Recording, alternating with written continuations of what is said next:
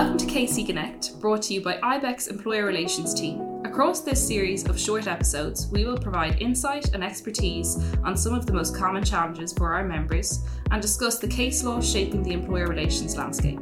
My name is Lydia Dodd, and I'm joined by Maeve McElwee, Director of Employer Relations. For the next 10 minutes, we will be discussing the emergence of a four day workweek. Maeve, I'm curious to know with the start of the four day workweek trials in the UK and Ireland this week, do you think this is the beginning of a new way of working? It's a great question, Lydia, and I'm sure, like me, you've had plenty of people uh, ring and ask um, plenty about it. so yeah, I mean, it, it sounds wonderful, and I think lots of people look at it and think that would be a fantastic way to work. From our perspective, um, I think we've always looked at it as one of those flexibilities in the wider scale of flexibilities, yeah. the wider breadth of flexibilities that employers look at. So inevitably for some organizations at enterprise level, it will be great and it will work really well.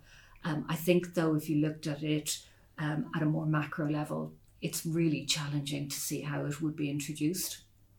Yeah, I agree. Um, I suppose, given that economically, is it a reality that a four day work week would be productive, or are there lots of drawbacks with that? Yeah, uh, it kind of depends, I think. Um, and the, the challenge we'll see, I think, is how it's going to run in the long term. So, a couple of things. First, you know, there's so many different understandings of what that four day work week is anyway. We've seen most recently in Belgium, they've brought in a legal right to request a four day work week. But actually, what they're looking at there is what we would call a compressed work week. So it's actually all of the hours for all of the pay and all of the productivity. It's just you're doing four longer days rather than um, that other model of four day work week where we look at 100% productivity for 100% of the pay, but 80% of the hours worked. So, you know, in terms of cost, they're very different things and it depends sure. on your operational model. So, if you're working over five, six, or seven days, you know, you're probably going to have to replace staff. Not everybody's going to be able to overlap. So, there are inevitably significant costs that can flow through. Definitely. So your view would be that if, if a four day work week was to come into Ireland, it would be more of that 100, 180 kind of rule rather than 100% of everything.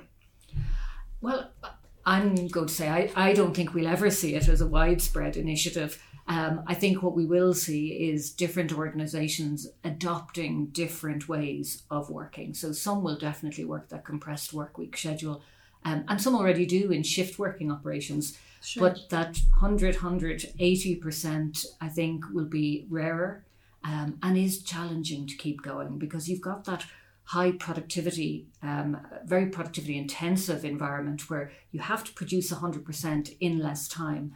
And that can be really challenging for lots of people to be able to continue week in, week out, to have four very high performance days to make up for the productivity that doesn't flow through on the fifth day.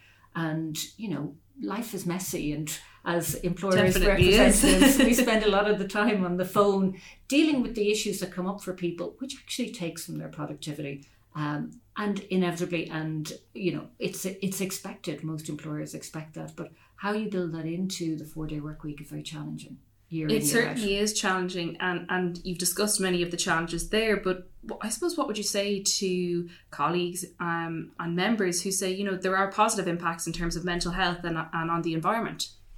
Yeah, absolutely. So, um, without a doubt, uh, there are lots of benefits that are highlighted around having more leisure time, having more time to rest and recuperate, and that will be true for some people. For others, working in that really high productivity environment four days a week um, is not necessarily better for people's mental health, even if you have an additional day to recuperate. Not everybody enjoys working at that pace, and not everybody is able to sustain it in the longer term. So it can actually be a more stressful environment. Um, it can exclude people who have mental health challenges, it can exclude people who maybe have physical health challenges, it can exclude people who have caring responsibilities because achieving that high productivity four days a week is very demanding. And then on the environmental front, like there's loads of surveys out there that will say, well, you know, it cuts down the commute. But if you look at, you know, the reality of industries where people have to be replaced. You're just replacing one commuter with another. Yeah. Like the factory still runs, Yeah. the hospital still runs, and whether you work four days or not, the factory's using electricity, as is the hospital, and, and they're really high energy intensive Yeah. users. Definitely. The other piece around that, of course, is well, what do people do when they've got this extra fifth day off? Like, do we all stay at home and not watch the telly or put the heat on? Um, we're actually now point. powering a home and we've got the workplace lit up and warm, and people travel. Like, they go and see people. They go to they go and take up additional course of study. They do a lot of volunteering, and, and they go and see friends and family, and that's a lot of movement. So, arguably, you know, if we were to track all of that back into the stats, do we save much in, in terms of carbon footprint or you know environmentally i think that will be a really interesting stat in years to come Yeah, definitely. Um, I think something that's coming up with a lot of members at the moment is just the the challenge of recruiting and attracting people to organisations. Do you think the offer of a four day work week will be something members and the wider organisation start to use?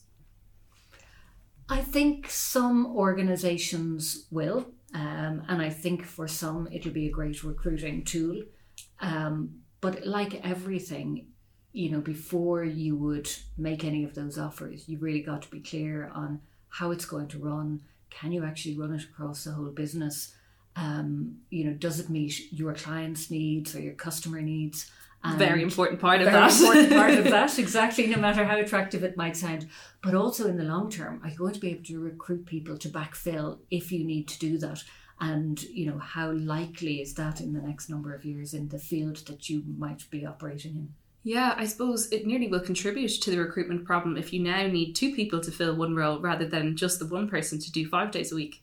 Yeah, it really does. Um, and, you know, we already know how difficult recruitment is at the moment. It's not getting any easier. We've also got lots of challenges depending on the sector. So we know some sectors are, are finding it much harder to recruit.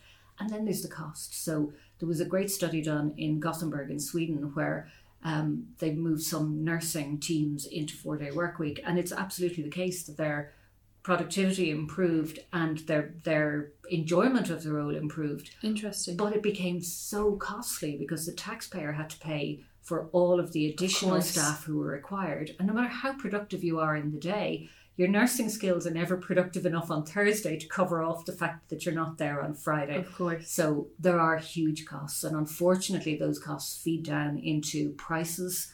Um, where people have to be paid, so you've got a, a, an additional tax burden there, and that often flows through as the hardest impact at the lowest end of the scale. Very good. So I suppose in conclusion, there is no one size fits all model or, or, or a simple yes or no answer that will work for everyone, really.